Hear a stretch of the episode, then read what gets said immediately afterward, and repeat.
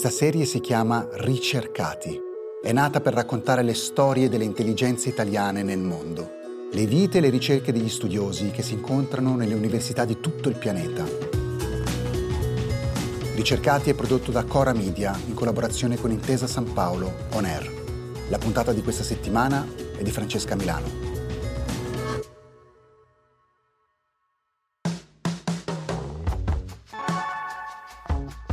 Dante Donati ha 31 anni ed è da pochissimo arrivato a New York per una nuova esperienza professionale che però ci facciamo raccontare direttamente da lui. Dante, di che cosa ti occupi adesso? Dunque io sì, come hai detto tu, sono appena arrivato a New York da due settimane con la mia famiglia e al momento appunto ho preso l'incarico da assistant professor alla business school della Columbia University che si trova proprio a Manhattan. Sono nella divisione di marketing e quindi principalmente faccio ricerca in marketing e insegno qui alla Business School in digital marketing. Io ho letto che tu ti occuperai, ti stai occupando di come utilizzare l'informazione sui social media e sui media tradizionali per promuovere lo sviluppo economico e alcune scelte di comportamento dei cittadini. Raccontaci brevemente che cosa significa questo e che cosa hai in qualche modo scoperto questo approccio è abbastanza recente, anche perché comunque lo sviluppo dei social media eh, insomma, si riferisce agli ultimi eh, 15 anni e si tratta di capire come utilizzarli, quindi fare leva su questi nuovi media per diciamo, persuadere un comportamento migliore, passami il termine, dei cittadini in diversi ambiti. Diciamo che l'esempio più semplice può essere quello delle campagne progresso che si tendono a vedere nei media tradizionali, in tv o alla radio. Bene, in questo caso cerchiamo di spostare l'attenzione sui social media che oggi occupano uno spazio importante nella vita dei consumatori, di tutti noi, e quindi di, diciamo, la ricerca che sto conducendo cerca di capire come alcune campagne pubblicitarie che possono essere appunto prodotte e poi trasmesse eh, su questi media, quindi Facebook, Instagram, Google, possano produrre questi effetti positivi, possano produrre diciamo un, un cambiamento comportamentale positivo. Per essere più concreti, ti faccio degli esempi. In paesi in via di sviluppo abbiamo recentemente finalizzato una ricerca che guardava uh, come determinati advertising, quindi dei banner di pubblicità, che erano stati appunto diffusi sulla rete, su Facebook, da un nostro partner in India, potessero incoraggiare le persone a utilizzare le bed quindi le reti da porre sopra il letto per ripararsi dalle zanzare e quindi avere un, un impatto positivo per quanto riguarda la riduzione no, dell'incidenza della malaria che in India comunque provoca ancora un numero alto di mortalità. Il nostro approccio è innovativo nel senso che cerca di quantificare l'impatto che queste campagne hanno sul cambiamento di comportamento del consumatore. E là, per esempio, abbiamo visto che queste campagne hanno prodotto un cambiamento positivo, quindi hanno incoraggiato alcuni individui, soprattutto quelli che risiedono nelle aree urbane, a utilizzare appunto le reti e a dormire appunto sotto le reti. Lo facciamo in pratica attraverso degli esperimenti.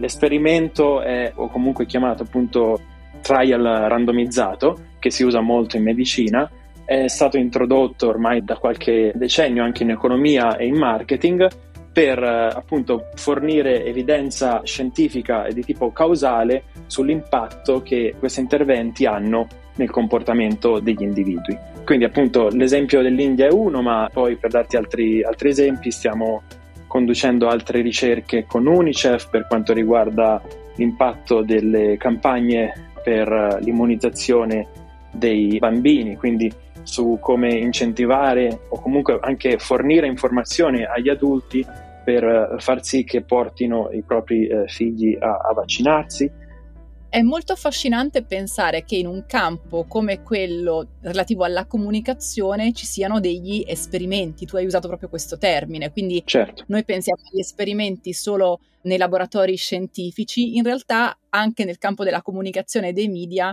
si studia attraverso dei veri e propri esperimenti, quindi.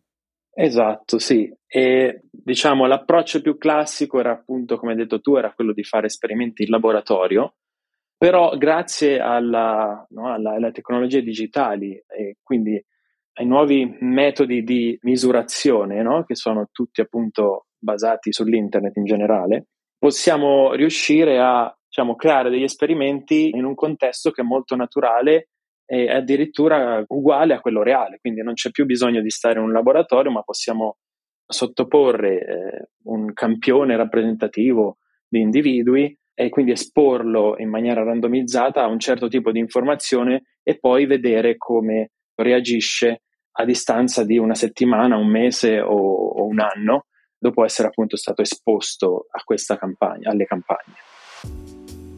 Abbiamo detto che quindi ti trovi a New York da poche settimane, però facciamo un salto indietro e partiamo dall'inizio. Tu sei di San Sepolcro.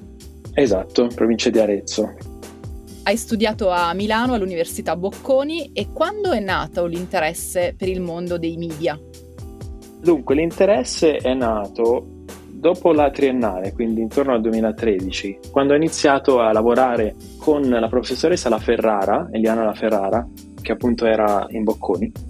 Grazie a lei ho iniziato a fare appunto esperimenti in campo economico, ma in quel caso era un esperimento più tradizionale perché appunto era un esperimento sul campo che la professoressa stava conducendo con la World Bank e quindi grazie a quell'esperienza ho speso dei diversi mesi in Nigeria dovevamo capire come una soap opera che era prodotta appunto da Nollywood, quindi in Nigeria, potesse riuscire a promuovere l'utilizzo di contraccettivi per far sì che eh, potesse ridurre in quel caso la diffusione dell'HIV.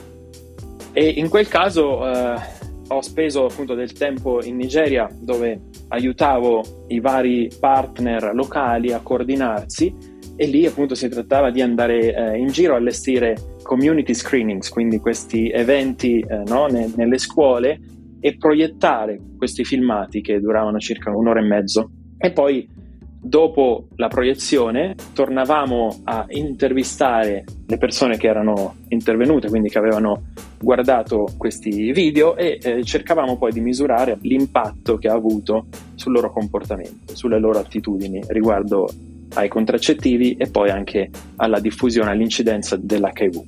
E quindi da lì ho iniziato a interessarmi di come i media possono essere utilizzati per promuovere lo sviluppo in generale e poi appunto sto cercando adesso di trasformare la ricerca del campo in ricerca online che come ti dicevo può avere dei vantaggi per quanto riguarda la misurazione eh, e eh, l'utilizzo delle risorse necessarie per, per misurare l'impatto. Senti, mi viene in mente che appunto questi lavori che stavi raccontando, che sono molto molto affascinanti, però sono difficilmente immaginabili prima di trovarci a farli. Quindi mi chiedevo che cosa invece tu volevi fare quando eri giovane, quando eri un bambino? Ti direi l'astronauta perché ero affascinato da, veramente dallo spazio, dalle stelle, dal cosmo. Quando ero più piccolo il mio sogno era appunto di studiare le scienze naturali, però poi grazie a un evento che Bocconi sponsorizzava durante il liceo, ho partecipato appunto ad un training, ad, un, ad una lezione ad un programma di recruiting, anzi, della Bocconi, e lì vari professori ci spiegavano come ormai oggi nell'economia globale sia tutto iperconnesso, no? come la crisi, per esempio, degli Stati Uniti del 2007-2008 abbia poi sia riuscita a produrre effetti no? di scala globale. Cioè, mi hanno fatto capire come utilizzare il metodo scientifico, che io pensavo che si utilizzasse solamente no, nelle scienze naturali, anche nelle scienze sociali l'economia eh, fa parte delle scienze sociali e quindi ho iniziato a capire come fosse affascinante no? utilizzare quei metodi quantitativi scientifici per studiare il comportamento degli individui. No? E siccome penso, no, eh, citando Salgado, gli individui sono il sale della terra, credo che utilizzare la scienza per studiare il nostro comportamento possa effettivamente produrre, spero, un cambiamento positivo di scala globale. È molto affascinante pensare anche a quanto gli incontri che facciamo nella nostra vita, pensavo a quello che mi raccontavi, quindi magari un evento della Bocconi in cui ti sei trovato quasi per caso, oppure il lavoro con una professoressa che in qualche modo ti ha poi instradato verso quello che fai oggi. come questi incontri cambino un po' il corso della nostra vita. Il corso della vita di chi fa ricerca, dei ricercatori italiani all'estero, è spesso appunto deviato da degli incontri. E allora volevo chiederti quale incontro invece ti ha portato a Barcellona dove hai fatto un dottorato prima di arrivare a New York. Esatto, ho fatto il dottorato a Barcellona, la Pompeo Fabra University. Beh, lì più che un incontro, boh, è stata una serie di eventi, di coincidenze. Eh, in realtà ero un po' in ritardo per il deposito della laurea magistrale alla Bocconi e mm, lì c'era un video o aspettare un anno a Milano facendo ricerca e poi fare domande in tutto il mondo per quanto riguarda il dottorato oppure siccome appunto l'Università di Barcellona ancora accettava le domande per l'iscrizione, era l'unica che ancora era rimasta aperta, quindi l'alternativa era faccio domanda solo lì, vediamo come va, se mi prendono inizio. Dopo appunto spinto dalla professoressa Ferrara a fare domanda, eh, mi hanno fortunatamente preso nel programma e sono andato e ho iniziato il dottorato. Abbiamo detto che appunto da San Sepolcro sei spostato a Milano e poi a Barcellona, adesso sei a New York. Parlando di New York, ovviamente la domanda che ti avranno fatto tutti è: ma com'è vivere a Manhattan? Ma al momento, sai, ci siamo spostati adesso e, stiamo effettivamente montando mobili, quindi un po' caotico. Poi abbiamo due bimbi, sono qui con mia moglie e due bimbi quindi dobbiamo un po' conciliare vari aspetti. Io ho già iniziato a lavorare, però allo stesso tempo dobbiamo sistemare casa e allo stesso tempo dobbiamo anche cercare di trovare tempo per i bambini. Uno a quattro anni vuole sempre andare al parco a giocare. Fortunatamente, guarda, questo per ora è una cosa che veramente ci piace tanto. C'è tanto spazio per famiglie, per i bambini, per poterli portare appunto al parco a giocare e siccome insomma, c'è tanta gente e tanti figli, tanti bambini, ecco, il nostro figlio vuole sempre andare fuori e si diverte veramente tanto. Abbiamo la fortuna che stiamo in una zona di Manhattan che è quella l'Upper West, quindi nord-ovest di Central Park, che è molto tranquilla, fuori dalle vie turistiche e, e poco trafficata. Quindi ci piace, stiamo bene. Ecco. Devo anche dire che comunque la Business School e la, la Columbia University ci hanno assistito molto per quanto riguarda l'alloggio e vari aspetti no, della vita pratica.